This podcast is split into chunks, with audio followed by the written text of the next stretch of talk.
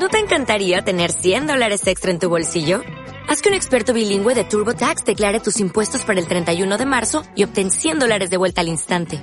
Porque no importa cuáles hayan sido tus logros del año pasado, TurboTax hace que cuenten.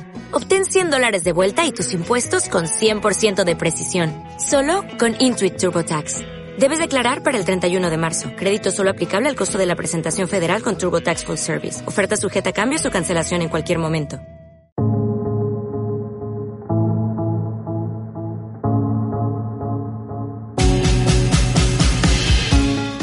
Bienvenidos al Ojo de Odín, donde premiamos dedicarle tiempo a la curiosidad.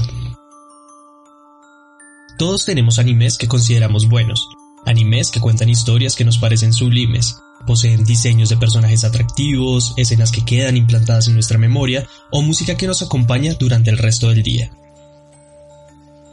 Probablemente alguna de estas historias no son tan trascendentales. Lo interesante o lo emocionante es la forma como nos cuentan la historia la forma en cómo los hechos son hilados.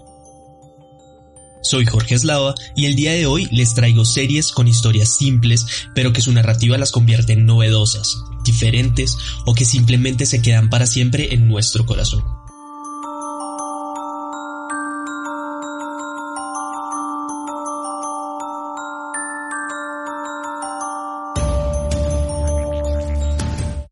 Comenzamos con una serie que se atrevió a mucho y que ejemplifica de forma perfecta la intención de este video, la melancolía de Haruhi Suzumiya.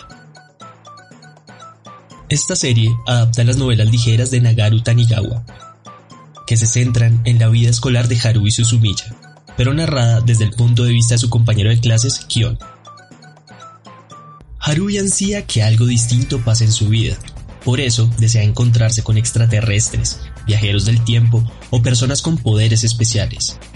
Luego de que Kion le diera la idea de hacer un club que buscara lo que ella desea, los caprichos de Harui se hacen realidad. Y esto atrapa a Kion, nuestro narrador, en las fantasías más inverosímiles de Harui. La sorpresa se dará al pasar el tiempo porque evidenciamos cómo ella es todo menos una estudiante secundaria promedio. Existen diferentes puntos por los que esta serie innovó en su aspecto narrativo. En primer lugar, durante su primera emisión los capítulos fueron presentados en un orden distinto al cronológico. El orden de los sucesos que establece la premisa de la serie, y que es el que encontramos en la novela ligera, es interrumpido por capítulos posteriores, lo que exige al espectador el trabajo de organizar los sucesos. Es por esto que en Internet se pueden encontrar guías de cómo ver la serie en orden cronológico o también verla en orden de emisión si lo que deseas es experimentar lo mismo que aquellas personas vivieron en el 2006. Un experimento interesante con su narrativa se puede encontrar en la segunda temporada. Estos episodios se encuentran dentro de los sucesos de la primera temporada y cuando fue emitida se volvió a transmitir la primera temporada en orden cronológico con los capítulos de la segunda en el lugar correspondiente. En esta segunda temporada se encuentra el arco del agosto infinito, uno de los arcos narrativos más infames de la historia del anime.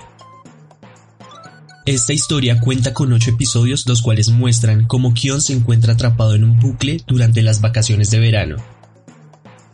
Pero dentro de esta clásica trama del Día de la Marmota, que por cierto es una película muy recomendada que tienen que ver, se atrevieron a animar ocho veces los mismos sucesos para transmitir la experiencia que sufre nuestro protagonista. Nosotros como espectadores vamos a acompañar a Kion durante los mismos sucesos una y otra vez. Y cabe hacer una advertencia, ¿no? Ya que son pocos los que se han atrevido a experimentar esta experiencia única en el anime. El elemento más destacable de esta serie es que es narrada completamente en primera persona, en este caso por Kion. Ustedes dirán que esto no es innovador, que en la literatura ya se hace desde hace siglos, pero en el mundo del anime es bastante extraño encontrar ejemplos así, y Harui se toma en serio este elemento presente en su novela ligera. De forma muy literaria, Kion nos lleva a través de la historia con sus monólogos y reflexiones, pero asumiendo su faceta audiovisual podemos ver en escenas personas teniendo conversaciones que Kion no es capaz de escuchar, y nosotros como espectadores tampoco. Se convierten en un ruido de fondo, como en el día a día de cualquier persona. La única que interrumpe a Kion es Harui, que pareciera ser capaz de escuchar lo mismo que nosotros escuchamos, los pensamientos de Kion.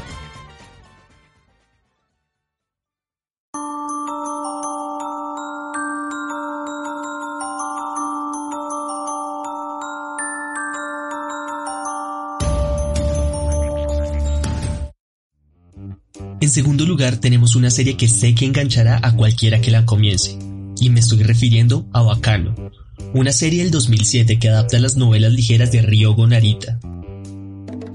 De la misma forma como Harui en su primera emisión jugó con la temporalidad de los sucesos, en Bacano tenemos tres historias contadas simultáneamente, que suceden en tiempos diferentes poniendo a prueba la habilidad de los espectadores para hilar los vínculos entre los personajes y de esta forma establecer la línea temporal de los hechos.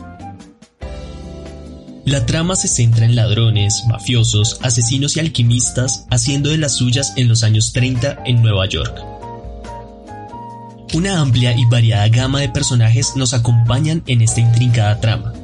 Un ladrón que roba un elixir que concede la inmortalidad de un alquimista, mafiosos que se enfrentan en un tren en el cual se encuentra un asesino incontrolable y por último una preciosa muchacha que se queda atrapada en medio de una lucha de drogas. La serie brinca entre estas tres historias sin previo aviso, dejando solo al espectador, ya que el reto es desentrañar las relaciones entre los personajes para dar sentido a los sucesos. De la misma manera en que sucede el agosto infinito en la segunda temporada de Haruhi Suzumiya, esta serie ofrecerá una experiencia única. Si te gustó la forma como la serie de Witcher contó su historia, acá tienes una serie que en serio la supera. Y si esto no es suficiente y por casualidad has visto Durarara y te gusta, debo decir que Bacano es una obra del mismo autor. La fuerza de la serie se encuentra en que nos ofrece una pequeña reflexión sobre el enfoque de cómo se puede contar una historia. El vicepresidente de un periódico se pregunta quién es el protagonista de los extraños sucesos de los años 30 con lo que queda preguntarnos cuál de todos los personajes de las insólitas circunstancias es el centro que une a todos los demás.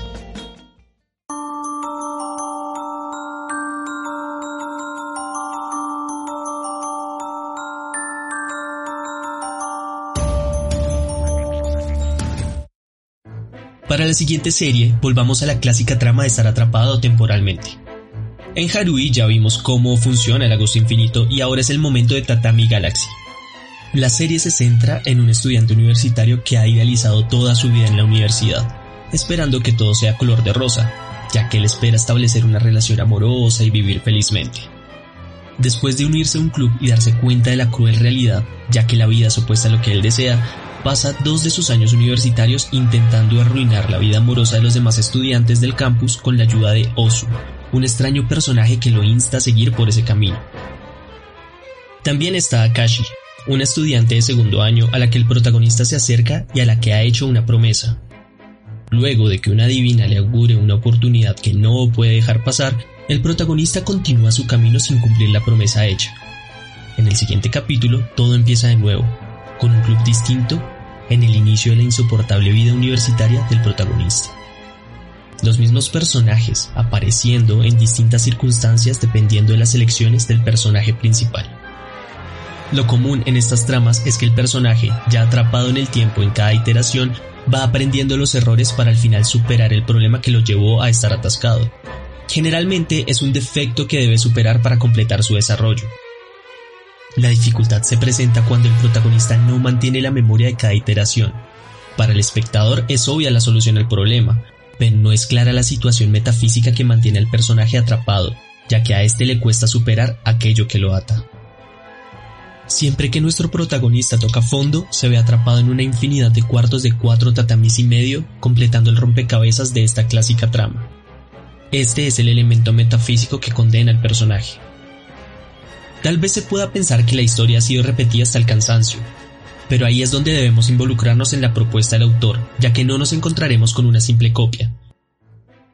Tatami Galaxy nos presenta su propia versión adaptándola a la vida universitaria japonesa, y con ello creando un lenguaje visual único al vincular el idealismo del personaje principal con el pequeño cuarto de cuatro tatamis y medio.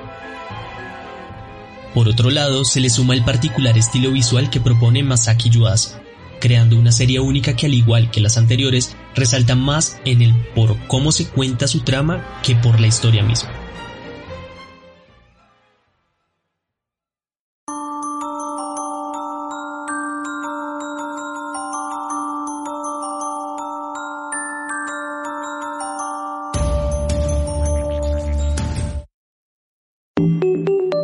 último lugar tenemos un conjunto de historias escritas por Nishio Ishin, adaptadas al anime por el estudio Shaft y quizás reconocida para muchos. Estamos hablando de Monogatari series. No puedo mentir, dudé mucho en agregar este conjunto de series al listado, ya que si bien son series muy particulares, no estaba convencido en agregarlas, pero mientras más avanzaba en el análisis de las otras series, esta se volvía mucho más adecuada. Aquí son dos los elementos que se repiten con respecto a Harui. El primero es el narrador en primera persona, ya que todas sus historias son contadas desde la perspectiva del personaje principal de la historia. En su gran mayoría narradas por Koyomi Araragi, aunque también se encuentran historias narradas por Tsubasa Hanekawa, Suruga Kambaru, entre otros de los personajes. En segundo lugar, está la ausencia de un orden cronológico en la emisión de la serie animada, las distintas historias se ubican antes, después o entre ellas mismas, y al igual que sucede con Haru y Suzumiya, se pueden encontrar guías en internet que indican cómo verla tanto por orden de emisión como por orden cronológico. Sin embargo, el punto fuerte de estas series es la importancia que le da el diálogo para el desarrollo de su trama. Para aquellos que no conozcan de qué trata la historia, podemos decir que esta narración comienza durante las vacaciones de Koyomi Araragi, un joven quien en su intento desinteresado de salvar a una vampiresa desmembrada termina convertido en un vampiro. Y a la vez es ayudado por un especialista a liberarse de esta maldición y de lo que ello implica. Mientras más avanza la historia, Araragi irá ayudando a diferentes personajes a lidiar con sus propias maldiciones, que en la serie son llamadas excentricidades, que son una mezcla de un ser paranormal con el estado psíquico del portador. Así, con el tiempo más y más personajes son agregados a la trama. Eh, principalmente personajes femeninos, esto termina siendo un harem a la final. Estos personajes irán variando desde aquellos que están afectados por las excentricidades a aquellos, digamos, especialistas que son los que las combaten y las excentricidades mismas. El desarrollo de la trama recae principalmente en las conversaciones que tienen los personajes, donde discuten los problemas que los han llevado a ser objeto de la maldición o el estado de las relaciones entre ellos. Todo esto mezclado con juegos de palabras, muchas veces inentendibles para aquellos que no dominan la propiedad de los simbolismos en la lengua japonesa. Y muchos pensarán, ¿qué es lo divertido de ver durante varios minutos a dos personas hablando?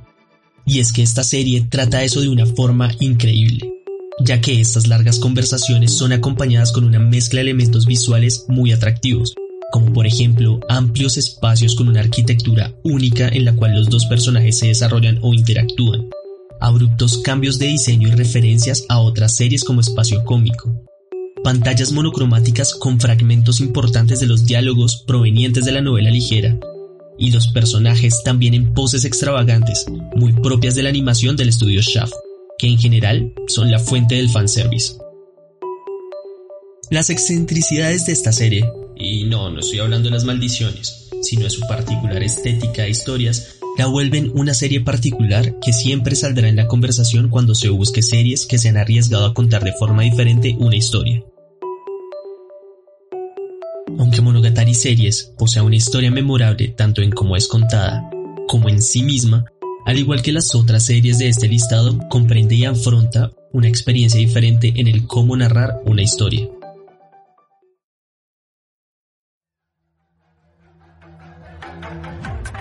Y con esto termino este listado. Espero que si se atreven a ver estas series, su perspectiva frente a las distintas formas en cómo se puede abordar una historia cambie y no es para que castiguen a todas las películas o series que no se atrevan a arriesgarse en este aspecto, sino para que aprecien a aquellas que no tomaron el camino familiar.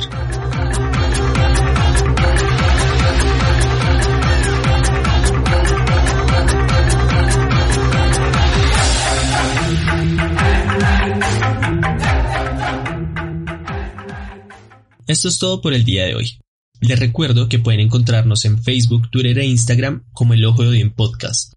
Nos pueden encontrar en otras plataformas de podcast tales como Spotify, Spreaker, iBooks y Google Podcast. También contamos con un canal de YouTube. No olviden dejarnos sus inquietudes y sugerencias para tenerlas en cuenta en nuestro próximo contenido. Muchas gracias por su apoyo y hasta la próxima.